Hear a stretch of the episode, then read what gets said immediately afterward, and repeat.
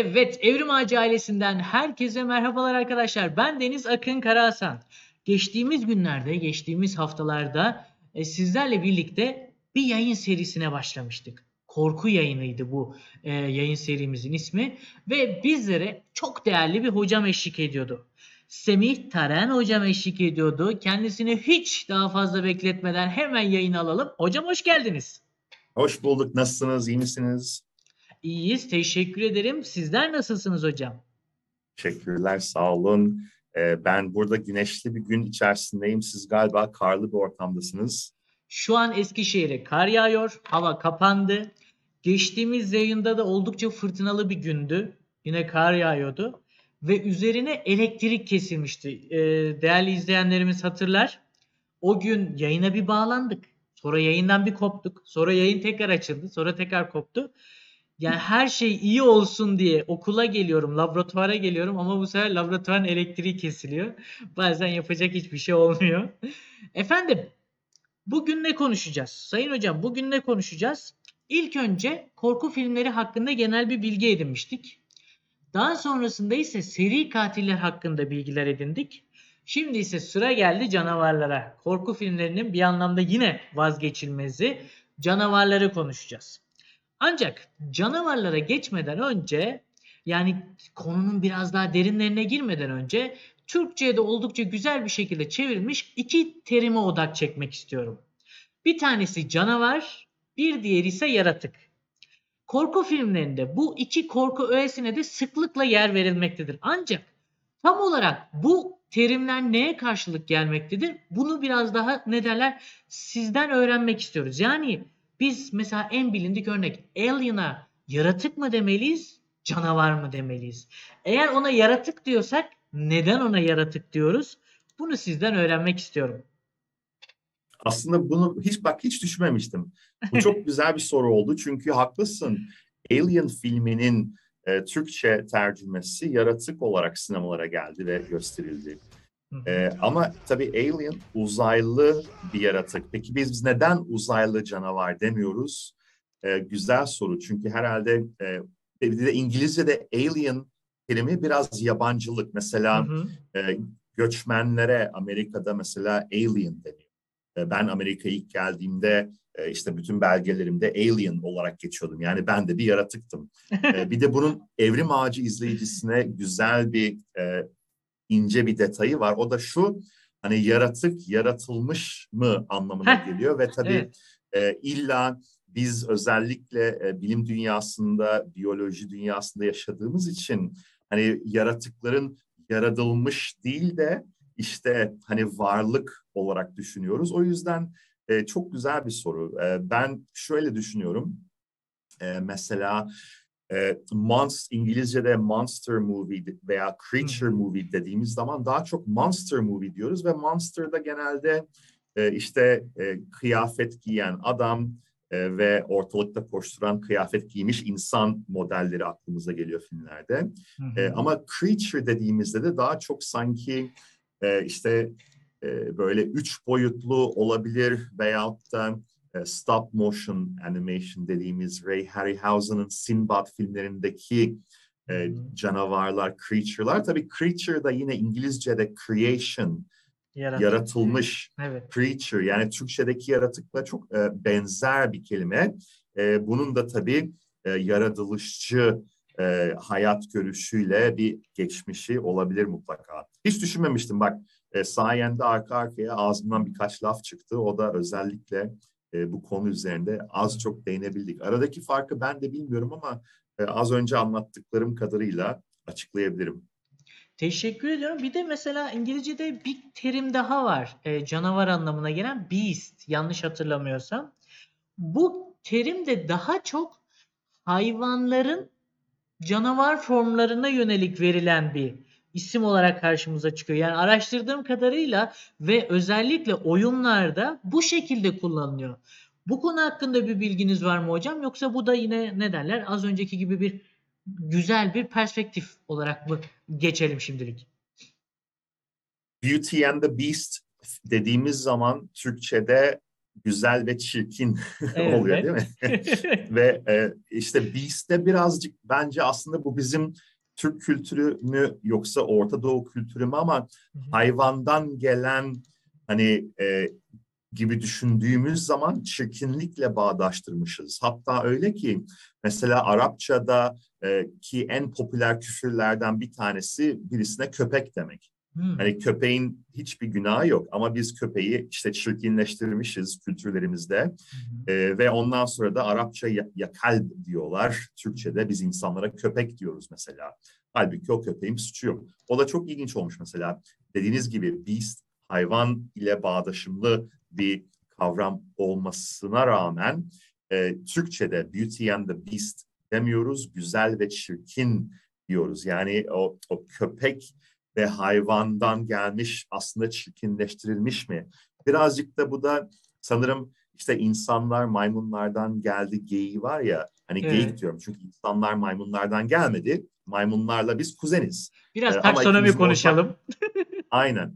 Ee, ama orada da sanki insanların işte maymundan biz nasıl geliriz? Maymunlar çirkin gibi Ee, ve özellikle Beast'te bir ötekileştirme var. Ee, mesela Notre Dame'ın kamburu. Ee, Kesinlikle. o tamam bir hayvansal bir tarafı yok ama biz ötekileştiriyoruz Ee, yazık o, o adamcağızı. Ee, ve ondan sonra da tabii e, mesela bunun en güzel örneği korku değil ama e, Elephant Man diye bir film var. Hı. David Lynch'in Elephant Man. Ee, John Hurt oynuyor başrolünü. Bakalım. Ee, Elephant Man filminde e, John Hurt'un üzerinde harika bir makyaj yapılıyor Ee, ve bu gerçek bir hikaye. E, şey Elephantitis isimli genetik bir hastalık var ve bu kişiler işte fil gibi gözüküyorlar e, vücutlarının yapılarından Hı dolayı hı. ve bu gerçek bir hikaye ve o dönem, o dönemki İngiltere'yi çok güzel anlatan ve tıp dünyasını çok güzel anlatan bir film. Hı hı. Ve burada tabii insanlar bu kişiye bakarak korkuyorlar, ötekileştiriyorlar ve birazcık bu insanlar hayvanat bahçesindeki hayvanların gördüğü muameleyi görüyor. İşte bunlara e, İzmirli olanlar bilir. Ben İzmirliyim mesela. İzmir Fuarı'nda bir hayvanat bahçesi vardı. İzmir Fuarı'nda Bahadır isimli bir fili vardı. Ve yazık her gelen geçen Bahadır'a plastik şişe, cam şişe, çöp torbası, çöp atıyordu ve Bahadır da hepsini yemek sanıp işte yiyordu, kokluyordu vesaire vesaire. Ve bu filmde de e, Freak Show bir sahne var. Bak az önceki karede gösterdiniz. Freak Show hani böyle işte sirkte e, farklı farklı insanları gösterirler Evet. ve oradan para kazanırlar ya işte bu fil adamcağız da orada gösteriliyor ve yine bir beast ve yine bir ötekileştirme görüyoruz. Çok güzel film tavsiye ederim. Bence David Lynch'in en güzel filmi ki David Lynch hayranları beni linç eder böyle dediğim için. Çünkü David Lynch genelde bu tarz filmlerle bilinmiyor. Genelde daha çok işte Mulholland Drive vesaire, e, Eraserhead Hı biliniyor. hı. Pekala. Teşekkür ediyorum yanıtlarınız için hocam. Ya, e, bu freak show mantığını ben de ilk defa şeyde gördüm. E, Amerikan korku hikaye, American Horror Story adlı bir seri vardı. Orada ikinci ya da üçüncü sezondu. Oldukça etkileyici örnekleri vardı ama sonradan öğrendim ki oradaki her bir karakterin neredeyse daha önce yapılmış bir filmi var. Hepsinin e, bir filmi var. Daha sonrasında onlara baktım. Onların arasında da ilk defa bu filmle karşılaşmıştım. Şimdi Hemen bir tavsiye verebilir Kesinlikle miyim? hocam, Ee, buyurun. Hani freak show, freak show konsepti Avrupa'da, Amerika'da tabii çok yaygınmış bir zamanlar hı. ve e, özellikle yönetmen Todd Browning ve yönetmen Todd Browning'in Freaks diye bir filmi var. Hemen E, bakalım. Freaks 1920'lerden olsa gerek. Todd Browning e, en meşhur Amerik e, Amerika'daki en meşhur Dracula filmlerinden birini yaptı. Bela Lugosi'nin oynadığı ve Todd Browning'in Freaks isimli siyah beyaz müthiş bir filmi var. Burada bir freak show'daki insanların hayatlarını anlatıyor Hı ve gerçekten güzellik, çirkinlik kavramının ne olduğunu ve spoiler vermeden anlatayım. Hı hı. Filmde acayip kibirli ve kendini çok güzel sanan bir kadın var.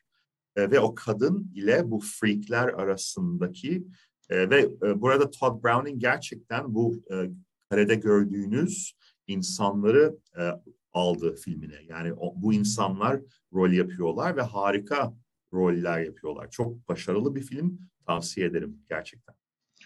Yani karedeki insanlar hali hazırda muhtemelen buradaki hastalığa gerçek anlamda sahip insanlar ve bizzat herhangi bir işte tiyatro eğitimi olmadan, sinema eğitimi olmadan e, sayın yönetmenimiz tarafından aldıkları eğitim doğrultusunda bu filmi çekiyorlar. Doğru mu anladım hocam? Aynen öyle ve e, çok başarılı bir film ve senaryosu da çok iyi. Çünkü gerçekten e, bakın Beauty and the Beast dedik, güzel ve çirkin dedik ve bu filmde bir tane hani güzel bir kadın var e, ve buradaki bu insanlar var ve tabii bu insanlara ilk başta çirkin veya beast veya freak gözüyle bakılıyor. E, ama filmde o artık filmin amacı zaten o tanımları değiştirmek, o tanımları e, sizin yüzünüze vurarak e, bizim kendi tanımlarımızı ve ön yargılı yargılarımızı bize göstermek aslında. Bu açıdan çok başarılı bir film. E, tavsiye ederim. Şimdi günümüzde de bir estetik yargısı söz konusu ama şey diyoruz hani iç güzellik önemlidir diyoruz. Fakat yani bahsini geçirdiğiniz film 1930'larda 32'de çekilmiş ve bu düşünceyi bu estetik yargısını olabilecek en uç noktalarda yaşatmış ve böyle bir kadroyla yaşatmış. O yüzden hani neden sizin hem tavsiye olarak vermek istediğinizi hem de neden övdüğünüzü çok rahatlıkla anlayabiliyorum. Umarım ki arkadaşlarım da bunu izleme fırsatı bulurlar. Ben direkt listeme yazdım. Bu yayından çıktıktan sonra daha doğrusu ben her yayından çıktıktan sonra şöyle Word dosyasında bir iki tane filmi düşüyorum mutlaka. Bunu da izleyeceğim. Hatta bahsini geçirdiğim o Amerikan korku hikayelerindeki sezon çok çok muhtemelen bu filmden esinlenilmiş. Karakterlere bakınca şimdi çok daha rahat bir şekilde aklıma oturdu. Şimdi gelelim bir sonraki konumuza, sorumuza. Beyaz perde geçmişten günümüze birbirinden farklı binlerce canavara ev sahipliği yaptı. Peki bu canavarlar içerisinde sizi en çok korkutan canavar filmi hangisiydi? Biraz bahsedebilir misiniz hocam? Çünkü sürekli olarak şeyden gidiyoruz. Ne derler? Neyin ne olduğunu açıklıyoruz. Neyin ne olduğu hakkında bilgiler veriyoruz ama siz neden korktunuz veya sizin bu canavar filmleriyle ilgili e, efendime söyleyeyim anınız var mıdır? Bunu sizden duymak istiyorum.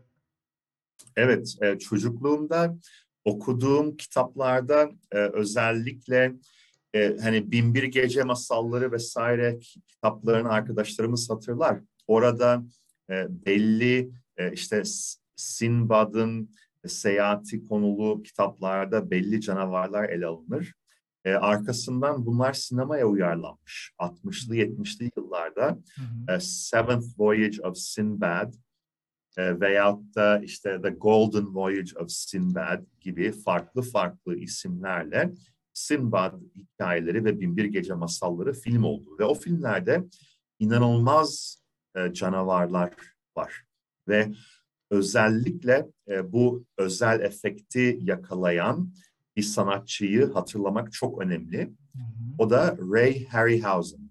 Ray Harryhausen e, stop motion animasyon yapan e, birisi. Stop motion dediğimiz hani bir maketi siz milim milim oynatıyorsunuz ve sonra o maket e, ve fotoğraflıyorsunuz ve sonra o maket hayattaymış gibi e, gibi bir izlenim veriyor. Bu stop motion denen e, tür o kadar inanılmaz başarılı ve etkili bir tür ki bugün e, bu hem şahsi görüşüm hem pek çok benim gibi bir sinema hayranının görüşü e, istediğin kadar başarılı CGI yani Computer Graphics Interface bilgisayar efekti kullan kesinlikle bu stop motion'un yarattığı o ürkütücü efektin önüne geçemiyor. Ve beni ilk korkutan canavarlar arkadaşlar bunlar oldu. Ben Türkiye'de, İzmir'de çocukken TRT ekranlarında e, bu filmleri hayranlıkla izlerdim. E, o zaman tabii Ray Harryhausen kim bilmiyordum. E, o zaman bu filmlerin müziklerini yapan besteci Bernard Herrmann kim bilmiyordum. Ama inanılmaz bir şekilde etkilendim. E, bu, bunlarla başladı arkadaşlar. Arkasından 73, 74, 76 senelerinde e, bir tane film var. E, bu da S harflerinden oluşan bir film. Hatta 7 tane S harfi var arka arkaya. Neden S harfi? Çünkü yılanlarla alakalı. Ee, hani snake, yılanların çıkardığı sesiyle alakalı. Ee, ben bunu e, Türkiye'de o zaman Star TV'de gece korku filmleri gösteriliyordu. Belki cuma, belki cumartesi unuttum hangi gece. Evet. Ve ben bu filmi arkadaşlar evet, o gece gördüm Star TV sayesinde ve inanılmaz korktum. Ee, bu filmin konusu aslında izleyicilerimizin hoşuna gider çünkü bir bilim insanıyla alakalı. E, bu bilim insanı e, yılanların genetiği ile insanların genetiğini bir şekilde birleştiriyor ve ortaya e, yılana dönüşen insanlar çıkıyorlar.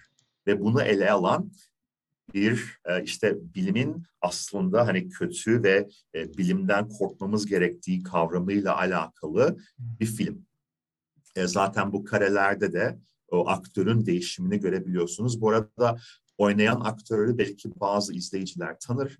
A takımı dizisinde ki yakışıklı çocuk, o, yakışıklı çocuğa oynayan aynı aktör e, burada oynuyor.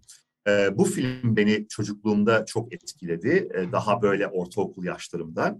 Hani e, gece işte uyuyamadım, işte babamı yanıma çağırdım vesaire o derece O derece. e, canavar filmlerinden. Sonra 80'lerden ve bugüne kadar hala en sevdiğim canavar filmi Pumpkinhead.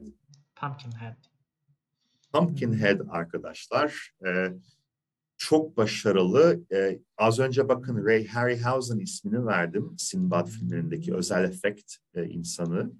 Ve bu filmde de e, yanlış hatırlamıyorsam aslında bir hemen bakabilir miyiz özel efektleri kim yaptı? E, açıyorum sanırım hocam sayfayı. Pumpkinhead, Stan Winston, e, Stan, Stan Winston diye Stan. Winston yazıyor hocam. Ha. Doğru mudur? Yaşa. E, Hı zaten yönetmen de Stan Winston. Özel efektleri de o yaptı. Stan Winston yanlış hatırlamıyorsam e, diğer filmografisine bakarız ama başka filmlerle çok meşhur oldu ve Pumpkinhead'de de inanılmaz bir canavar korku filmi. Konusu yine spoiler vermeden hemen anlatayım. E, düşünün bir tane ormanlarda yaşlı bir kadın var ve siz birinden intikam almak istiyorsunuz ve o yaşlı kadına gidip bir tane canavar ortaya çıkartıyor. Bu kadında o güç var ve o canavar sonra sizin intikamınızı gerçekleştiriyor. İntikam yerine gelince o canavar tekrar yok oluyor ta ki bu kadın tekrar o canavarı çağrıştırana kadar. İnanılmaz güzel bir mitolojisi var ama özel efektler süper. Ben bu filmi e, lis, ortaokul lise yıllarımda İzmir'de. Çınar sinemasında gördüm. İzmirli arkadaşlar, o sinema tabii artık yok ama İzmirli arkadaşlar o dönemden biliyorlarsa ne güzel o nostaljiyi de sunmuş oldum sizlere. Spoiler olmayacaksa. Şimdi kadın tüm bunları hayrına mı yapıyor? Öyle bir söylediniz ki hani kadına gidiyorsun, dua ediyorsun. Kadın bir summoner. Ortaya bir şey summonluyor, çağırıyor ve o işini hallediyor. Ama kadın senden ne istiyor buna karşılık? Bu spoiler mı oluyor? Ee, onun bir ücreti var tabii ve e, bu ücret tahmin edeceğiniz gibi bazı hikayelerde para olabilir ama bazı hikayelerde ise ruh sat yani ruhunuzu temsil etmek gibi. Bu tabii çok e, eski e, hikayelere dayanıyor. Mesela işte Dante'nin kitaplarına baktığınız zaman o çok klasik bir konu. İşte e, başarı elde etmek istiyorsunuz ama o başarıyı elde etmek için mesela ruhunuzu şeytana satmanız gerekiyor vesaire gibi klasik e, o dönemden kalan hikayeler. Benim de eskilerden şöyle hatırladığım bir tane film var. Ancak ismini hala bulamadım. Çok da tam olarak araştıramadım. Sayın hocam size söyleyeyim. Belki hakkınızdadır. Direkt söylersiniz. İki tane karakterimiz var. Birisi anne, birisi genç çocuk. İkisi de kedi. Bayağı bildiğiniz kedi. E, ikisinin de işte suratları birini avlayacakları zaman kediye dönüşüyor. Tüylenme gösteriyorlar vesaire vesaire. Böylelikle bir maceraya sürükleniyorlar diyeyim. Kedilerle birlikte yaşıyorlar. Aklınıza geldi mi acaba hani buna benzer bir e, şey izlediniz mi? Yok, çok güzel bir filmmiş. Aklıma gelmedi. Ee, mesela e, aktör Nastasia Kinski'nin oynadığı çok meşhur Cat People diye bir film var. Evet şu an ona Hatta- bakıyorum. Evet. Hatta Cat People aslında bir remake. Cat People az önce konuştuğumuz Todd Browning, Freaks filmini yapan Todd Browning'in ilk Cat People filminin remake'i. Hmm. Ee, hani bu bizim çağımızdaki bütün erkekler hatta kadınlar da diyebiliriz e, Nastasia Kinski'ye aşık oldu bu film yüzünden. Hı hı. Çünkü inanılmaz güzel bir rol yapıyor ve makyaj vesaire çok güzel yapılmış. Pekala eğer ki chatimizde de e, bizlere önermek istediğiniz veya sizlerin çok etkilendiği filmler varsa bizlere aktarabilirsiniz arkadaşlar diyelim ve devam edelim. Şimdi yine nispeten bir interaktif bir sorumuz var hocam. Eğer siz bir canavar yaratmak isteseydiniz bu canavarın ilk 3 özelliği ne olurdu? Ve bu özelliklere sahip canavarların yer aldığı filmlerden örnekler de verebilirseniz çok seviniriz hocam. Ben summoning konusunu çok seviyorum. E, Siz az önce summoning kelimesini kullandınız diye Hı hı. kullandım. Hiç. Summon, summon'ın Türkçesi var mı? Yani böyle yoktan var etmek ama bir bü- büyü ile. Evet evet. Ya bu genelde işte oyunlarda karşımıza çıkıyor ama çağrıcı vesaire demek de tam Aynen. doğru olmuyor. Aynen anladım ben Hı sizi. hı, E, zaten sanırım izleyicilerimiz de anlamıştır bizi. hı hı. E, ve bu çağrıştıran işte summon konseptiyle alakalı az önce Pumpkinhead filmini konuştuk. Ama e, benim en sevdiğim film e, bu konuda Pumpkinhead ile beraber Hellraiser. Oh. Hellraiser filminde e, e, Hellraiser filminde yine büyü gibi bir konu var. İşte ufak bir kutu var. Siz o kutuyu eğer çözebilirseniz, puzzle'ı çözebilirseniz o zaman inanılmaz hem zevk hem de inanılmaz işkenceler tadabiliyorsunuz. Hı hı. Ve e, bunu insanlar isteyerek yapıyorlar ve bunu yaptıklarında tabii e, ruhlarını ve bedenlerini belli e, bir tanrıya veyahut da belli varlıklara, bu filmde Cenobite deniyor, Hı e, bu Cenobite'lara satıyorsunuz. Zaten bu Pinhead sonradan çok meşhur oldu. Hı hı. E, ama bu filmin orijinali e, Clive Barker yazarı ve yönetmeni ve e, Clive Barker aynı zamanda homoseksüel olduğu için bu filmde de çok güzel bir şekilde ele alınan işte e, BDSM hani Hı hı. e, işte BDSM konuları, e, zincir, işkence, e, deri vesaire e, konuları da ele alınıyor. Onu, onu ba- bağdaştıran çok iyi bir konu. Buradaki, bu filmdeki summoning sahnesi müthiş. E, hiç spoiler vermeyeyim ama e, kan ile e, bir, bir ev var ve o evin yerine eğer kan akarsa o zaman o tahtalardan, o kuru tahtalardan, parkelerden bir yaratık ortaya çıkıyor. Hı hı. Ve e, işte böyle müthiş bir summoning sahnesi. O yüzden e, siz üç özellik dediğiniz benim ilk özelliğim summon edilebilen bir yaratık olurdu. Hani siz sürekli böyle va- var değilsiniz ama belli durumlarda Pumpkinhead filminde intikam için bu filmde ise hani cehennemin kapılarını açmak, işte bir puzzle çözerek ortaya çıkmak konusu E, ve bu filmde e, ihtiras çok önemli çünkü ihtiras konulu bir film. Hı hı. O şekilde summoning. E, o bir. E, ikincisi Bu arada araya Ee, gireceğim ama bir de sanırım tabii. bu summon sırasında da summonlayan kişiden yine az önce de bahsini geçirdiğim üzere e, bir şey feda edilecek anladığım kadarıyla. Böyle bir tarafı da var. Hani bu şeyi seçmenizdeki. Evet. elbette ve e, bu biraz günah konusuna giriyor mesela. Çok Hı hı. iyi bir şekilde ele alıyor. Hatta bu filmde e, aslında günahla ilgili, günahlarla ilgili film. Hı hı. Çünkü bu filmin e, başrolündeki kadın e, bir günah işlemiş ve o günahının devamını bu ihtirasla getiriyor ve o ihtiras sonucu e, bu yaratık summon ediliyor vesaire vesaire. Filmi bilen arkadaşlar zaten ne demek istediğimi anlar. Bilmeyen arkadaşlar da mutlaka seyretsin. E, efsane film. Ve E, tek bir film değil arkadaşlar bir seri halinde onu da şimdiden söyleyelim. Aynen. Ee, tabii sonradan biraz bu, bu filmlerde tabii şey oluyor. Biraz Elbette. saçmalamaya başlıyorlar serilerde ama ilk bölümü gerçekten çok iyi. Diğer ikinci arkadaşlar canavar e, benim istediğim özellik. E, Ben tabii moleküler biyoloji, genetiği sevdiğim için böyle tıp konulu, genetik konulu özellikleri çok seviyorum ve tıp veya genetik konulu e, tıbbi korku filmlerini çok severim. Buna en güzel örnek yaratık filmi, canavar filmi Basket Case. Basket Case yönetmen Frank Henenlotter'ın yaptığı e, ve e, konusu bir bir adam var. Adam yanında bir sepet taşıyor ve bu sepetin içinde bir şey var, bir yaratık var ve bu yaratığı beslemesi gerekiyor ve bu yaratığı insanlarla besliyor. Hı. Yani cinayet işleyerek besliyor. Ve e, spoiler verelim mi ya? Bunun sanki spoiler olmadan bunu anlatamayacağım ben. Hocam şöyle siz nasıl rahat ederseniz. Bugün biz burada korku filmlerini konuşmaya geldik. Konuşacağız. O yüzden Tamam. nasıl rahat ederseniz. Tamam. Çünkü bu filmin e, genetik bir temeli var, Hı hı. tıbbi korku temeli var ve bunu açıklama açıklarsak spoiler'ı vermiş oluyoruz. hı. Spoiler geliyor arkadaşlar. E, bu filmde öğreniyorsunuz ki bu bu aslında kişi e, bu aktörün ikizi.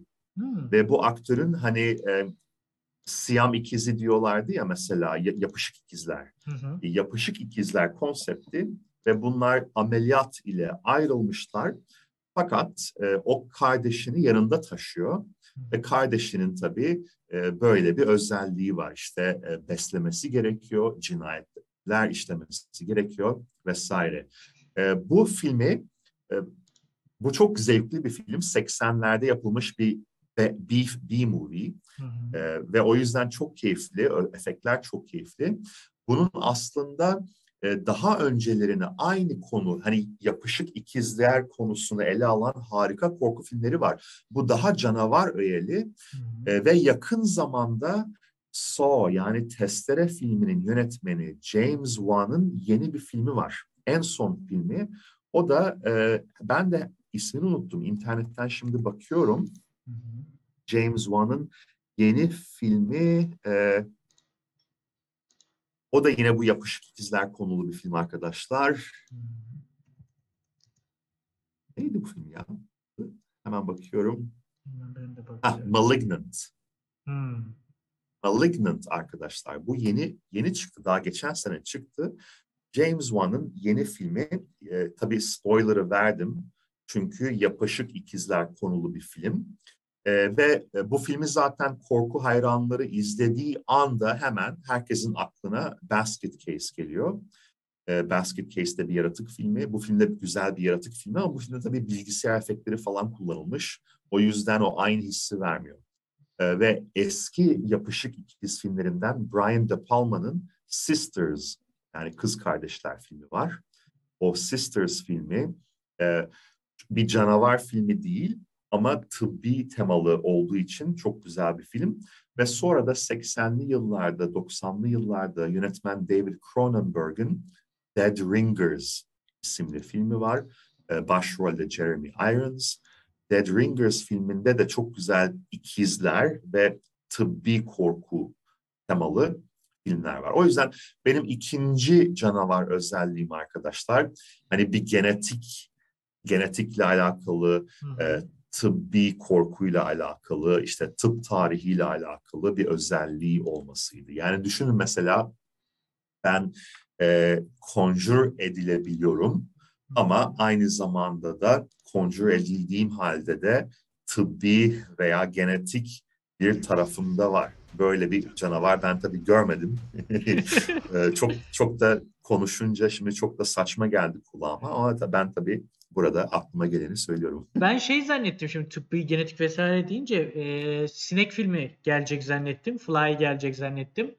O da oldukça e, ne derler bu tarz şeylerde örnek olarak verilebilecek çok seçkin filmlerden bir tanesi. Çok güzel bir örnek çünkü. Fly filminde de David Cronenberg aynı yönetmen. Bu Dead Ringers'la aynı yönetmen.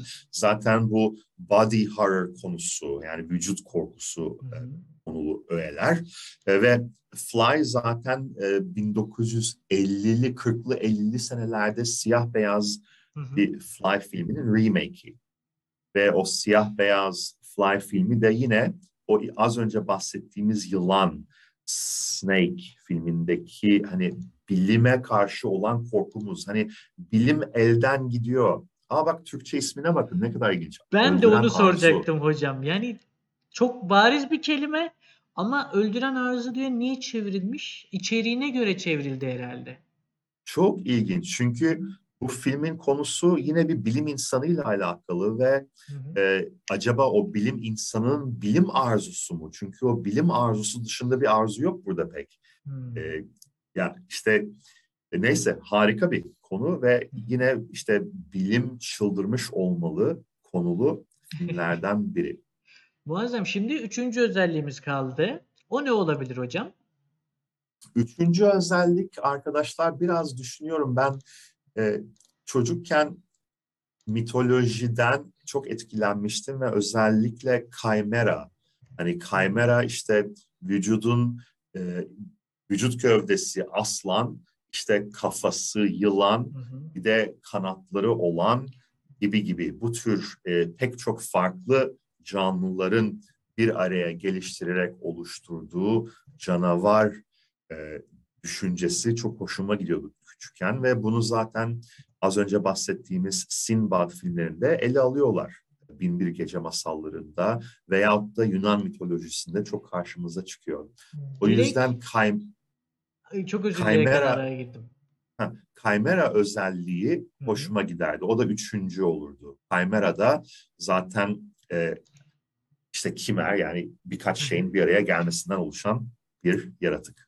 Aslında e, direkt Yunan mitolojisinde buna yönelik zaten bir canavar var. Bir de işin çok daha güzel tarafı evrimsel biyolojide ilk işte ökaryot hücrelerin ortaya çıkışında e, çeşitli hücreler bir araya geliyor. Endosimbiyotik e, hipotezden bahsediyorum. Bu hipotez söz konusu olduğunda şimdi ortadaki hücreye bir isim verilemiyor. Bu yüzden de hem ondan var hem bundan var derken kimerik hücre adlandırılması yapılıyor. Burada da karşımıza çıkıyordu. Paylaşmak istedim. Çok muazzam. Bravo. Şimdi bir genetik altyapı olacak. Şöyle yani bir genetik bozukluk veya herhangi bir bağlantısı olacak genetikle alakalı. Kimerik olacak. Bir de samınlanacak. Yani bayağı biz bunu bir ritüelle samınlayacaksak herhalde şey e, bir kere kimerik olacak. Hangi canlılar varsa onları bir güzel artık feda etmeliyiz, adak adamalıyız. İşte tavşansa tavşan, keçi ise keçi gibi gibi. Tuhaf ama eğlenceliymiş hocam. Aynen sağ olun. Arkadaşlarımız da eğer ki çete yazarlarsa e, yayının sonlarına doğru veya gözüme çarptıkça onların bu ilk 3 özelliklerini e, sizlerle paylaşmak isterim hocam. Bu sırada ben direkt diğer soruma geçeyim.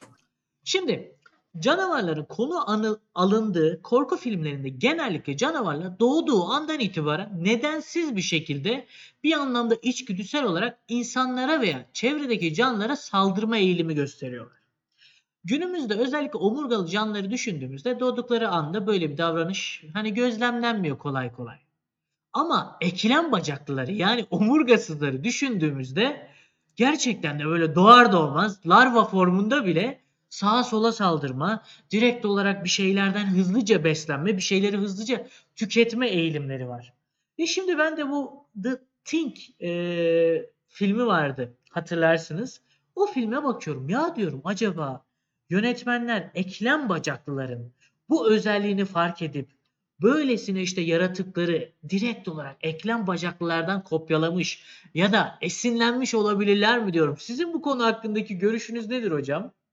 Bunu merak Ne ediyorum. güzel ne güzel bir örnek oldu. Çünkü mesela John Carpenter'ın The Thing filmi e, çok güzel bir film E, ve orada o özellikle uzaylı yaratığın bak yine yaratık Evet, konseptine döndük. kesinlikle. uzaylı yaratığın ve buzullarda kalmış ve sonradan bu bilim insanlarının, araştırmacıların ortaya çıkardıkları bir yaratığın e, özellikle e, şekil değiştirme Hı. özelliğini ele ala- alan bir film. Bu arada bu da bir remake. Bu filmin orijinali biraz daha farklı. Bu filmin orijinalinde yine buz, buzullarda geçiyor. Hı hı. Fakat bu kadar çok şekil değiştirme yok. Ee, birazcık daha işte kıyafet giymiş, maske giymiş insan canavarı hali var. Ee, 1940'lı 50'lerden sanırım The Thing. Biyolojiden esinlenen canavar aslında çok güzel ve çok ilgi çekici. Hı hı. Ee, biyolojiden hatta bakın bu filmin e, Ha, çok özür dilerim alayım hemen geriye. afişinde en tepede natural or supernatural hani yani Hmm. doğadan mı gelmiş yoksa doğaüstü. e, evet doğaüstü mü gibi bir soru var bakın e, film afişinin üzerinde. E, burada da çünkü acaba bizim korkumuz biyolojik bir korku mu? Yani bir predatörden mi korkuyoruz yoksa olağanüstü işte hayaletler, ruhlarla ilgili bir konu mu? E, ben şimdi biyolojiden esinlenmiş e, korku filmlerini düşünüyorum da canavar filmlerini düşünüyorum da aklıma e, Predator geldi mesela. Predator işte Arnold Schwarzenegger'ın oynadığı. Orada e, kamufle olma özelliği var. Bu tabii yine uzaylı bir yaratık ama e, ormanda kamuflaj özelliği taşıyan bir yaratık. Bu tabii çok gerçekten hani gerçek dünyada bunu evrimsel olarak görüyoruz. E, predatörlerden kaçmak. Mimik, e, bu filmde de- Hı hı. Evet, bu filmde de bakın Predator deniyor ama e, bu filmde de çok güzel bir şekilde acaba gerçek Predator o yaratık mı yoksa gerçek Predator insanlar mı? Çünkü kamufle olmaya çalışan bir yaratık var ve aynı zamanda burada Arnold Schwarzenegger gibi e, komando olarak giysileri ve boyalarıyla kamufle olmaya çalışan insan var. Yani bir evrimsel e, e, kamufle ve teknoloji kamuflesi. Çünkü bu yaratıkta üstün bir teknoloji sayesinde bunu başarıyor. Ve de bir de insanlarda en primitif sadece boya ve kıyafetle Sentetik tamamen. Evet, Evet. estetik bir kamufle. Hı hı. Pekala hocam teşekkür ederim. Bu arada bu az önceki şeyleri saydık ya. Üç tane özellik. Shapeshifter da oldukça güzel bir özellikmiş. Onu da şimdi e, Tink'i görünce aklıma geldi. Pekala şimdi devam edelim. Günümüz teknolojisinin gelişme hızı baz alındığında, işin içine birazcık da böyle bilim kurgu girdiğinde gelecekte kendi tırnak içerisinde canavarlarımızı üretebilir miyiz? Bu soruyu neden soruyorum? Bu soruyu belki de sizin de karşınıza çıkmıştır. Her ne kadar karşınıza, e, karşınıza çıkmasını istemesem de korona ilk ortaya çıktığında, korona virüsü ilk ortaya çıktığında bunun laboratuvarda üretilen bir virüs olduğu ve laboratuvardan kaçıp insanların arasında yayıldığına dair bir dezenformasyon vardı. Hal böyle olunca çünkü e, bunu canavarlara uyarlamayı da oldukça yerinde buldum. İleride böylesine işte ne bileyim bir farede kulak üretmeye başladık. Yapay organlar üretmeye başladık. E, bu tarz gelişmeler hızlandıkça, ilerledikçe kendi canavarlarımızı üretebilecek miyiz? Evet, e, bunun sinemada örnekleri çok var tabii. Hı hı. Ee, en basit örnek aklıma ilk gelen Deep Blue Sea isimli köpek balıklarıyla alakalı. Deep Blue Sea filminde, bu arada çok keyifli bir filmdir. Hı hı. Ee, bilim insanları e, köpek balıklarını, e, zekasını geliştiriyorlar. Ve bu köpek balıkların zekasını geliştirerek işte ortaya hani olağanüstü köpek balıkları yaratıyorlar. Hı hı. E, ve tabii bir, bir kaza oluyor ve tahmin edeceğiniz gibi işte artık insanlar korkuyorlar, kaçıyorlar vesaire. E, sonra başka bir örnek vereyim.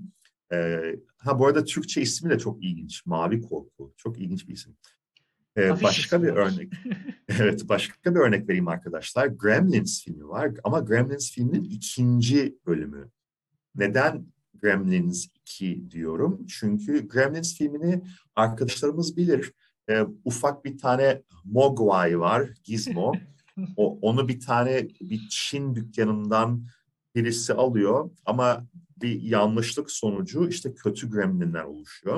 Hı hı. Gremlins 2'de ise e, aktör Christopher Lee'nin oynadığı, Christopher Lee çok meşhur Dracula filmleriyle bilinen, sonra Lord of the Rings gibi filmlerde de oynamış ama maalesef vefat etmiş harika bir aktör. Bu filmde arkadaşlar Christopher Lee bir tane çılgın bilim insanını oynuyor.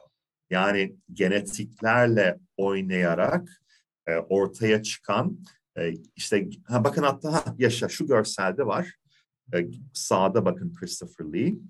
E, hatta diğer aktörler de bakın ikiz. Burada da yine Hı. bilim ve bilimin yarattığı acaba tesadüfen mi ikizler yoksa Christopher Lee asistan olarak bu laboratuvarda mı yarattı bu ikizleri?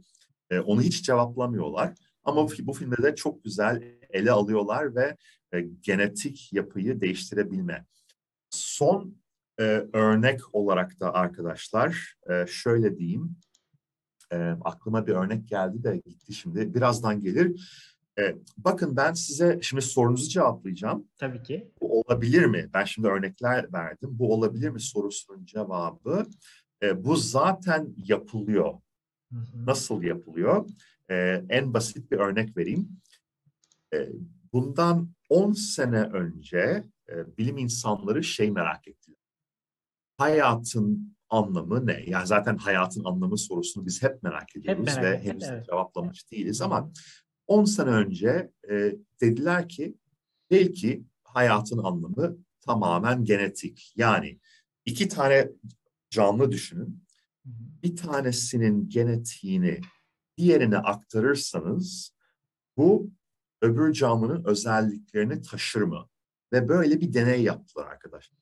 Bunu bakterilerde yaptılar Hı hı. ve E. coli bakterisi ile tüberküloz bakterisinde yaptılar ve tüberküloz bakterisinin DNA'sını E. coli'ye aktardılar ve sonra acaba E. coli tüberküloz gibi mi davranacak şeklinde harika yani benim için bir bilim insanı ol- olarak harika ama tabii e, eğer bu gazete manşetleri falan e, yapılırsa hani işte çok korkunç kulağa çok korkunç gelebilecek muazzam deneyler yaptılar. E, bunlar yayınlandı. E, bu deneyleri yapan çok ilginç yerler var. O yüzden tabii ben buna canavar demiyorum ama ben buna işte bilimin çok temel bir merakı. Bunun mesela en basit örneği e, bir tane Rus bilim insanı bu deneyleri yapmış. Sonuçlarını tabii ben bilmiyorum ve pek yayınlanmadı veya konuşulmadı çünkü etiksel tarafı var. O da insan ile şempanze çiftleşirse ne olur? Ortaya ne çıkar sorusu ve e, bunun tabii etiksel ciddi, çok ciddi sorunları var. Ama e, bu bu deneyi sözde bir Rus bilim insanı yapmış. Gerçekten yaptı mı yapmadı mı bilinmiyor çünkü iddia da olabilir. Yapmışsa ortaya ne çıktı o da bilinmiyor. Ee, ve aynı zamanda da teorik olarak belki ortaya bir şey çıkmaz. Çünkü kromozom sayılarının farklı olmasından dolayı. Ee, umarım yanlış konuşmuyorum ama hatırladığım kadarıyla insan ve şempanze kromozom sayıları farklı. Hı hı. Eğer yanlışsam lütfen yanlışımı bir chatten arkadaşlar düzeltsin. Şöyle hocam e, bizde XY kromozomu vardı ya. Onun bir ucu şempanzelerde bir tane kromozonun e, kendisini tamamlıyordu. Evrimsel süreçte bizde bir tanesi ayrılmış. Çok muazzam derecede kromozom sayısında fark yok ama farklı kesinlikle. Tamam bravo çok daha çok güzel açıkladınız. Hı hı. Önemli bir detay. Ee, yani böyle. O yüzden e, bu tür şeyleri yapmış insanlar var ve bunun son örneği de e, Çin'de e, CRISPR deneyleri ile Evet. iki tane kız çocuğun e, işte HIV yani AIDS'e sebep olan HIV virüsüne karşı bağışıklık kazanmasını sağlayan e, bir sözde yaratılmış iki kız var. Hani tüp bebek gibi bunlar ama e, genetiğiyle oynanmış sözde iki kız var. Neden sözde diyorum? Çünkü bu çalışma doğru dürüst yayınlanmadı. Etiksel olarak sorunları var ve zaten bu çalışmayı yapan bilim insanı da e, Hapse yanlış hatırlamıyorsam hapse gitti e, bu, bu yüzden. E, kısacası böyle yani bu, bu tür şeyler zaten var, oluyor. E, ve bunun geleceği ne olacak artık bilmiyorum. Ben açıkçası canavardan daha çok e, Gattaca filmindeki e, konudan azıcık korkuyorum. Beni ko- korkutan canavar yaratmak değil, beni korkutan insanların genetiğine göre sınıflandırılması. Hı hı. E, gelecekte böyle bir gerçek ve Gattaca filminde bu çok güzel ele alınıyor. Gattaca zaten e, de, moleküler biyolog arkadaşlarımız bilir. E, C, A, A, T, T, A neyse yani kısacası DNA zincirimizdeki Hı hı. guanin, adenin, sitozin, thymidin moleküllerinden oluşan bir film başlıyor Gattaca. Ve o sınıflandırmayı çok güzel ele almış. Arkadaşlarımız da zaten biz bu konuya geçmeden önce e, Gattaca filmi hakkında bizlere küçük bir göz kırpmıştı. Şu anda tam yerine geldik. Gerçekten de orada böyle bir durumla yani üstün insan kavramıyla karşı karşıya kalıyorduk. Tabii bunun bir anlamda da yaptığımız işe etkisi, e, yaşadığımız hayat üzerinde de bir etkisi, bir sınıflandırmaya tabi tutulmamız söz konusuydu. Şimdi yaklaşık bir saatlik zamanımızı geride bıraktık. Son bir interaktif. Bugün interaktif gidiyorum. Bugün kimse bana bir şey diyemez. Bugün hep interaktifiz. Hocam şöyle geçmişten bugüne izlediğimiz filmlerdeki canavarlara yönelik birkaç tane görseller hazırladım. Görseli göstereceğim. Tanıyor musunuz, tanımıyor musunuz? Ardından adını ve filmini göstereceğim. Dilerseniz bu küçük oyunumuza başlayalım. Hazır mısınız? Tabii. Tamamdır o zaman. Hemen şöyle verdim ilk sorumuzu Ya. karşınıza. Bu filme hayranım ben. Bu film Jeepers Creepers filmi. Evet. ve e, iki- 2000'li senelerin başında ortaya çıktı. Hı hı. E, hatta bu film bu film bence gerçekten son zamanların en iyi yaratık filmlerinden bir tanesi ve müzikleri de çok güzel. Yalnız bu filmin yönetmeni çok tartışılan bir yönetmen. E, neden? Çünkü bu filmin yönetmeni e, bundan önceki filmlerde ve Powder isimli filmde çocuk taciz, taciz suçlamasıyla e, bir olaylar oldu. Bu çok üzücü bir konu maalesef e, olmaması gerekirdi. E, o yüzden konuşulan bir yönetmen ama yine de bu film kendi başına çok başarılı bir film. Evet. Creeper'dı filmimizin adını zaten hocamız söyledi. IMDb'deki, IMDb'deki e, sayfası da bu şekilde arkadaşlar. Evet hocam yine bir klasik. E, Japon sinemasında tabii çok değişik korkular var. Bu sanırım e, Ju-on, Ju-on yani Gares filminden mi? Ben bunları biraz karıştırıyorum çünkü bunlar birbirlerine çok benziyorlar. Evet hocam Gares filminden bir karakter. Adı da şey Japonca zaten bir e, kelimeler bütünü yanlış hatırlamıyorsam. Kayoka Sakai, Saeki gibi bir ismi var. Direkt olarak hani Evet. yaratın özel bir ismi var diyeyim kısacası. Gares filminden hocamızın dediği gibi. Aslında bu o filmi göstermeniz şaşırttı beni çünkü bu biraz daha doğa ötesi konusuna giriyor. Hani hayalet Hı ruh o konusuna giriyor. E, işte canavardansa ama Şimdi şöyle orada da nasıl bir ayrıma gideceğiz tam olarak kendim de hesaplayamadım. Şimdi bakıyorum bu benim yanımda duruyor mu? Hani bir varlık olarak burada mı? Burada. Buradaysa ben buna ne isim verebilirim? Hani hayalet diyeceğim tamam okey hayalet diyelim. O zaman ama hayaleti de bir yaratık olarak atfedebilir miyim? Bu tarz sorular kafamı karıştırdı. Sizin mesela direkt yeri gelmişken sorayım. Bir hayalet ruh böylesine bir hal almışken yani somutlaşmışken buna ne derdiniz? Evet e, vallahi güzel bir konu, güzel bir konu değil mi? Güzel Aynen bir öyle. konu çünkü hayalet filmlerinde e, sürekli karşılaştığımız bir konu. Çünkü bu hayaletler gerçek bir hal alıyor filmlerde. Hı hı. E, ama e, çok güzel film. Bu filmin tabii orijinali de çok güzel. O Garez, hani Grudge, Amerikan remake'i.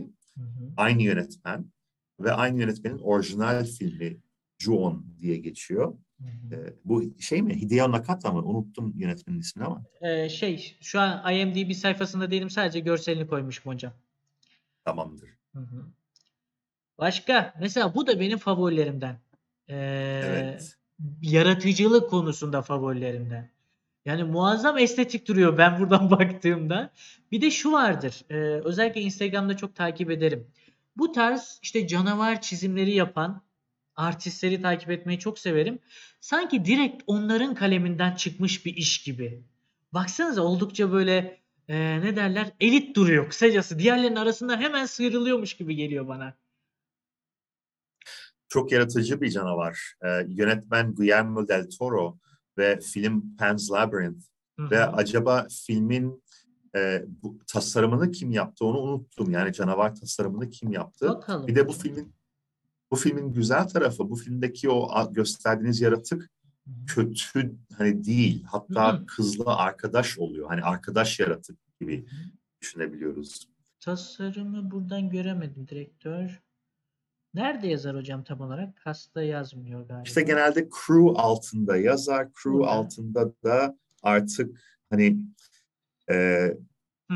ya visual effects ya da e, production design gibi Heh. yani şey karışık bir şey. Böyle gidiyor. Onlar müzik, yapımcılar. Casting. Kostüm Müziği var. gördük. Lala Kostüm olabilir mi? olabilir tabii, olabilir. Hı hı. Ee, evet. Harika bir film. Çok güzel bir film. Ben açıkçası e, Gu- Guillermo del Toro'nun şey şey seviyorum. Ee, ilk yaptığı Mimic isimli bir film var. Evet hatırladım ben de. Mimic filmi çok iyiydi. Hatta ben bu Pan'ın Labirentinden daha çok severim. E, Mimik filminde de az önce bahsettiğimiz doğada, şimdi biz e, biyolojiden örnek vereyim. E, biz kamufle örneğini konuştuk Predator filminde. hı hı. Bir de mimicry diye bir konsept var. Mimicry mesela bir böceğin yaprak şeklini alması. Hı hı. Değil mi? Neden? E, predatörlerden kaçmak için. E, moleküler biyolojide de mimicry görüyoruz. Yani başka bir molekülü mimik etmek. Hı, anladım. Ee, ve o ve şimdi Mimik filmini çok güzel çünkü burada hamam böceklerini mimik eden bir canavar var. Ve e, şimdi sizin sayenizde aklıma geldi. Pan'ın labirentini gösterdiğiniz için. Mimik filmini arkadaşlar izleyin, izlemediyseniz. Çünkü bir hamam böceğini işte e, New York'un metrolarında yaşayan bir ca- canavar var ve artık orada yaşaya yaşaya hamam böceklerini mimik ediyor ve orada çok güzel bir biyolojik ve evrimsel biyoloji açısı sunan bir film. Onu da tavsiye edeyim. Muazzam. Ben de göstermiş olduğum IMDb'den sayfasını izlemek isteyen arkadaşlarımız izleyebilir. Hemen Twitch'te bir sıkıntı var mı diye şöyle bakıyorum. Yok tamamdır. Evet hocam. Biraz zor bir soru. Veya zor mu bilemiyorum tabii. Ş- Evet bak bu şimdi ilk ilk başta hemen aklıma gelmedi. Siyah ve kırmızı diyeyim. Bir maske gibi.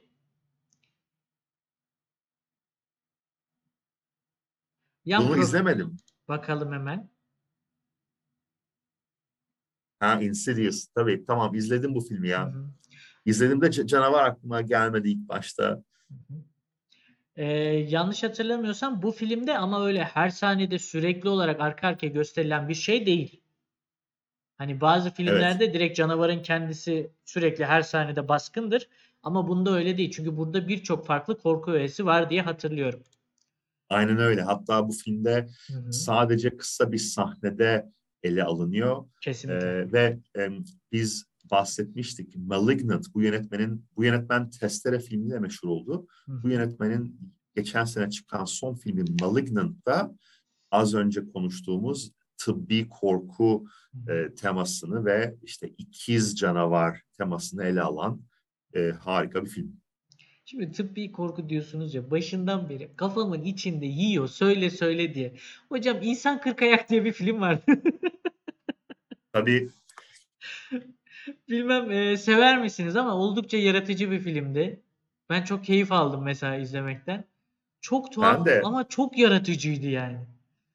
çok yaratıcıydı, çok keyifliydi. Hatta o filmin e, reklamını yaparken afişinde e, anatomically correct falan diyordu. Yani anatomik anatomik olarak doğru korku filmi. E, Ah. evet, çok e, bazı herkese göre değil, Çok rahatsız edici bir film aynı zamanda. E, ama ben çok sevdiğim hatta o, o Human Centipede'in ikinci bölümünü de çok sevdim Hı hı. ve üçüncü bölümü de tam artık böyle o kavramı alıp o kadar muazzam bir şekilde büyütüyorlar ki e, ben 1, 2, 3'ü de çok severim Human Centipede. Bu akşam yeniden izleniyor. Karar verildi. Evet. Şimdiki arkadaşımız. Ya ben bunu hatırlıyorum ama e, yani gördüğümü hatırlıyorum ama filmi hatırlamıyorum. Bu biraz böyle sanki yeni dönem korku filmlerinden. Ben böyle yeni dönem korku filmlerini arkadaşlar izliyorum geçiyorum, izliyorum geçiyorum. Çünkü e, güzel, kötü değil ama e, çok şey yapmıyor, beni etkilemiyor. Karakterler eski akılda kalmıyor. Bir anlamda o da Evet. var. Bu Bir arkadaşımız e, 2000'lerden sonraki bir filmde. Sinister adlı bir Sinister, filmde evet. e, yer alıyor. Sinister filmi güzel. Bu filmin müzikleri çok güzel arkadaşlar. Bu filmin müziklerini Christopher Young yaptı. Hı hı. Ee, ben e, e, Hellraiser filmini örnek vermiştim. Hellraiser filminin de müziklerini Christopher Young yaptı. Harika müzikler var. Bu filmde de e, harika müzikler var. Bakalım sürpriz olarak. Mesela bu da yeni dönem korku filmlerinden bir tanesi. Bilmiyorum biliyor musunuz? Yok hayır bunu da bil- bilmiyorum. Mama adında bir korku filmi. Şey karakterin kendisi de İspanyol Mama. değil mi? Bu Yanlış İspanyol hatırlamıyorsam filmiydi. öyle olması lazım hocam. Tamam. Ben bunu ben de bunu iz- bunu da izledim Hı hı. ama canavar yine aklımda kalmamış. Canavar zaten çok şey e, ne derler hızlı konum değiştiren efendim suratı tam olarak belli olmayan bir şeydi diyeyim kısacası. Evet madem öyle yenileri sevmiyorsunuz hadi birkaç tane klasik. Evet, e, bu e, Nosferatu filmi ve e, harika bir vampir filmi, harika bir siyah beyaz sessiz vampir filmi. Hı hı. E, yönetmen Murnau, F, F.W. Murnau yanlış hatırlamıyorsam. Hı hı, Hemen E, bakalım. yok yoksa Fritz Lang mıydı? Ya Fritz Lang ya Murnau. Ben Murnau'la Fritz Lang'ı hep karıştırıyorum. Evet, Murnau. Murnau. Evet. Evet. Evet, Murnau, Murnau yönetmen. Müthiş bir korku filmi. Harika. Çok severim. 1922.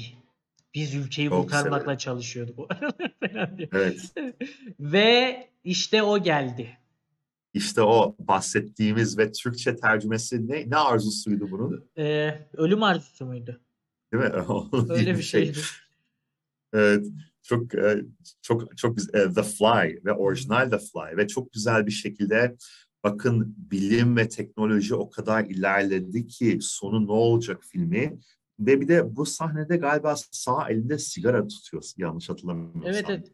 Muhtemelen e, ben bunu IMDb e, fotoğraf bir kısmından set. aldığım için heh, e, film Set sahnesi değil de set fotoğrafı. Aynen. Geçelim. Çok güzel bir film. O filmde arkadaşlar bir sahne var. O yaratığın kafasının ortaya çık- çıktığı bir sahne var. Ee, ve orada kamerayla yapılan bu müthiş bir efekt var. Efekt de işte bu sinek kafanın bakış açısı. Aa, Ve o işte yüzlerce mercekten bu kızın çığlığını gören bir sahne var. Onu onu o çok güzel bir film ya. Bu film zaten harika. Hatta bu filmde bir sahne var arkadaşlar. Ben bunu çocukken görmüştüm. Bu adam ve karısı operaya gidiyorlar. Adam evin şeyinden çıkmıyor, laboratuvarından çıkmıyor. Karısı zorla operaya götürüyor bunu. hı hı. Operada operayı izliyorlar. Adam da karısına çaktırmadan yan tarafta böyle kağıt kalemde hala hesaplama, bilim hesaplamalarını yapıyor. Çünkü icat etmeye çalıştığı alet işte e, bir yerden bir yere teleport aleti. O çok hoşuma gitmişti. Hatta ben işte o, o zamanlar bilim okuyacağımı, bilim insanı olmak istediğimi biliyordum. Hatta kendi kendime de ya ben de böyle olacağım falan gibi bir şey dediğimi hatırlıyorum o yaşta. Hadi bakalım o zaman madem öyle hemen izleyelim. Evet. Ve bu sonradan renklendirilmiş hali olmalı. Bu film normalde siyah beyaz. Ama şey e, ilk yapıma ait öyle değil mi? Aynen, aynen. Tamamdır. Bu o ilk sahne. Bakın şimdi ilk defa çıktı. Çığlık ve şimdi bakış açısı. Bakın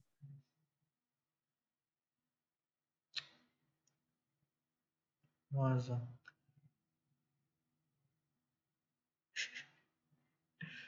E şu anda şey şimdi herkes Avengers'la büyüyor ya. evet. bunu CGI ile neler yaparsınız diye herkes aklından geçiriyor ama ya tarihe baktığımda bunu yapmaları muazzam bir şey. Ya o yüzden diyecek hiçbir şey bulamıyorum. Aynen öyle bir de CGI bu efekti vermiyor. Bence vermiyor ve benim gibi düşünen çok insan olduğunu da biliyorum. Hı hı. Yani bu siz ne kadar CGI yapsanız o, o, o gerçek korkutucu hissi vermiyor. Tamam burada adamın kafasında maske olduğunu hepimiz biliyoruz ama Hı hı. e, sonuçta CGI olduğunda da CGI olduğunu biliyoruz. Biliyoruz. Ama bu burada birazcık en azından o inancı e, birazcık olsun gizleyebiliyoruz. Bir de bu filmin arkadaşlar sonunda müthiş bir sahne var.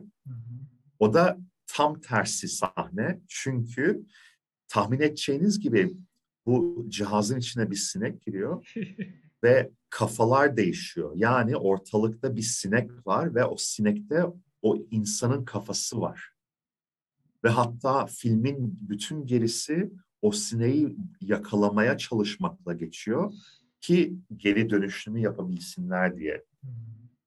Ve o filmin sonunda o sineği buluyorlar ve inanılmaz korkunç bir sahne. Allah Allah ona bakmadım ama ona da bakarım. Heh, bunu da biliyorum. Bu Puppet Master arkadaşlar. Evet. Bu Puppet Master yönetmen Richard Band. Ee, yönetmen Richard Band bir yapım şirketi kurdu. Ha yok yönetmeni ben bu sefer tutturamamışım. David Ee, ama müziklerini e, pardon Char- yapımcı Charles Band. Yapımcı Charles Band e, müziklerini Richard Band yaptı. Çünkü bunlar iki kardeş Full Moon Entertainment diye bir yapım şirketi kurdular. Ve Full Moon Entertainment adı altında bu Puppet Master tarzı filmleri ortaya çıkarıyorlardı. Ee, çok güzel bir film, çok keyifli. Güzel. O zaman ben de koyduğuma sevindim. Ve e, sonlarda bahsettiğimiz arkadaşlardan biri. Gremlins. Ve Evet. özellikle bu Stripe isimli Gremlin bu. Çünkü kafasında Evet o hocam. Stripe var. Evet. Bu film Son- çok güzel. Bu filmin yönetmeni Joe Dante, müziklerini de Jerry Goldsmith yaptı. Çok çok başarılı bir film. Bakalım sırada ne var? Yine eskilerden. Görsel bu. Fazla zorlamayacağım. Bıraktım böyle. Evet, bu şey ya, bu e, Blob olması evet lazım. evet doğru. Evet, bu Blob'un e, hatta bir siyah beyaz orijinali var. Hı hı, Ondan sonra bunun bir remake'i var hı hı. E, ve evet remake'inde de ha büyüyen canavar ne kadar şirin Bunu büyüyen canavar olarak çevirmişler. Mesela buna da şaşırdım. Ama yani Fly'ı da çok tuhaf bir şekilde çevirmişti. Herhalde bizim ülkemizde şey var. İçeriğe göre de isimlendirme yapabiliyorlar. Kesinlikle öyle. Hatta bir tane film vardı. Ee, filmin adı, İngilizce adı The Monster in the Closet. Hı hı. Hatta onu bir zahmet buluver IMDb'den. Tamam. Ama filmin ilk 10 sahnesinde bir duş var ve sanki Türkçe tercümesini dolaptaki canavar değil de duştaki canavar dediler. Neden? Çünkü filmin ilk 10 dakikasında bir duş sahnesi var diye. Sanki ilk 10 dakikasını seyrettiler. Seyretmişler. Evet. Ve dolaptaki canavar diyeceklerine duştaki canavar. Ben bu filmi e, izledim çocukken ve bu filme bayıldım. Harika bir korku komedi e, ve e, Trauma isimli yapım şirketi bunu yaptı. Trauma yapım şirketi genellikle böyle korku komedi ucuz bütçeli B-movie, B-movie tarzıyla bilinen. Çok keyifli bir film. Acayip zevkli. Tavsiye ederim. Pekala. Bugünün sonuna geldik hocam. Size sormak istediğim birçok eee, soruyu bir anlamda sormuş oldum. Etkinliğimizi de bitirdik. Nasıl? Sevdiniz mi? İlerleyen yayınlarda yine bu tarz bir şey ister misiniz? Çok aslında eğlenceliydi ya. Ben, ben bence çok güzel bir yayın hazırladınız bugün için. Çok teşekkür ederim. Ne demek hocam? Ben teşekkür ederim sizlere bu bilgileri e, bizlerle birlikte paylaştığınız için. Umarım izleyicilerimiz de keyif almıştır. Tek monitörden bakabildiğim için arkadaşlar nispeten sizin sorularınızı ki soru sormamışsınız. Ha, yorumlara bakabilir misiniz demişsiniz. Çok özür dilerim hocam. Hemen bir sorusu varsa arkadaşlarımın hızlıca şöyle bakıyorum. Hocam evet. izlemeyenler olabilir spoiler vermeseniz. Ben dedim başlangıçta verecek diye. Ben size söyledim. Sıkıntı yok. Evet arkadaşlar şu an bakarken sorunuz varsa bana hızlıca söyleyin. Yoksa çok güzeldi, çok çok keyifliydi demişsiniz. Evet, bir gün metal konuşabilir miyiz demişler. Ha, soru buymuş. Bir gün demişler metal konuşalım artık demişler hocam. Ama nispeten hani ben o kadar e, iyi bir metal dinleyicisi değilim. Nispeten hani korku filmlerini de günümüz korku filmlerini bilirim. Bu yüzden de biraz eksik kalıyorum bu konuda. Ama metalde hiç o toplarda değilim. Ama siz konuşmak isterseniz ben buraya konuşacak adamı da getiririm. O da ayrı mesele. İster misiniz hocam? Çok sevinirim. Ee, mutlaka vardır evrim ağacından e, bir Kesinlikle. arkadaş. Kesinlikle. Sizden sizden daha iyi olmasınlar ama e, dedi arkadaşların dediği gibi hani konu farklı olunca Çok daha keyifli olabilir. Film tavsiyesi gelecek mi? Her yayının sonunda veriyordunuz. E, arkadaşlar aslında ya ne derler yayının başından sonuna kadar e, içerisine yedirdiğimiz film tavsiyeleri vardı. Ama hadi seni kırmayalım. Hocam ekstradan vermek istediğiniz film tavsiyesi varsa şöyle bir iki tane hızlıca alalım. Akabinde yayınımızı kapatalım. son zamanlarda yapıldığı için e, bulması daha kolay olabilir. E, Malignant isimli film. Tamam. Malignant isimli filmi ele aldık. Zaten yönetmen James Wan ve onun son filmi. Hı hı. Çok güzel bir yaratık filmi ama özellikle ben Giallo, İtalyan Giallo türüne hayranım ve İtalyan Giallo türüne çok güzel atıfta bulunan bir film. Ee, ve eskilerden de tabii yine konumuz canavar olduğu için eskilerden de bahsettiğim Pumpkinhead filmini tavsiye ederim. Tamam. Pumpkinhead benim en sevdiğim canavar filmidir. Hani bir tane, tek bir tane canavar filmi izleyecekseniz bu akşam Pumpkinhead olsun. Arkadaş zaten şey demiş. Ben bayağı not aldım. Ama hani hala varsa söyleyecekleri dinlerim demiş. O yüzden sormuş. Abi arkadaşımız da direkt şeyi sordu. Bu Netflix'te e, geçtiğimiz hafta yayınlandı herhalde. Texas katliamı yanlış hatırlamıyorsam Türkçe ismiyle. Onun bir yeni versiyonu çekildi. Bakabilme şansınız oldu mu diye size sormuş hocam. Güzel soru. Henüz olmadı. E, sosyal medyadaki ta- takipleştiğim arkadaşların bir kısmı bakmış. Hı hı. E, çok sevmişler. Hani bütün Texas e, testere filmleri arasında dördüncü, beşinci sıraya falan koymuşlar mesela. Hmm. E, ama e, Texas katliamı yani orijinali yönetmen Toby Hooper'ın yaptığı film muazzam bir film. Ben onun ikinci bölümünü de çok severim. İkinci bölümü de Dennis Hopper oynuyor. Çok daha zevkli, eğlenceli bir film. E, son dönem remake'lerini pek sevmiyorum ama tabii zevkle izleyeceğim mutlaka. Zaten arkadaşlarınız da 4'e 5'e koyduysa herhalde en azından izlenmeye değer bir yapımdır diye düşünüyorum. Ben izledim, sevdim açıkçası ama sıralama konusuna hiç girmeyeceğim şimdiden. Pekala, teşekkür ediyorum Sayın Hocam. Yine ağzınıza sağlık, mükemmel bir yayın oldu. Bu sefer nispeten biraz da fazla tuttuk, interaktif falan filan derken bir buçuk saate boyladık. Umarım ki sizin de hoşunuza gitmiştir. Son sözlerinizi almak isterim hocam. Ya çok hoşuma gitti. Çok keyifli bir yayın hazırladınız. Ee, biz önceden zaten korku tarihini konuştuk, film müziklerini Tabii. konuştuk. İşte e, bu konuda da çok keyifli oldu.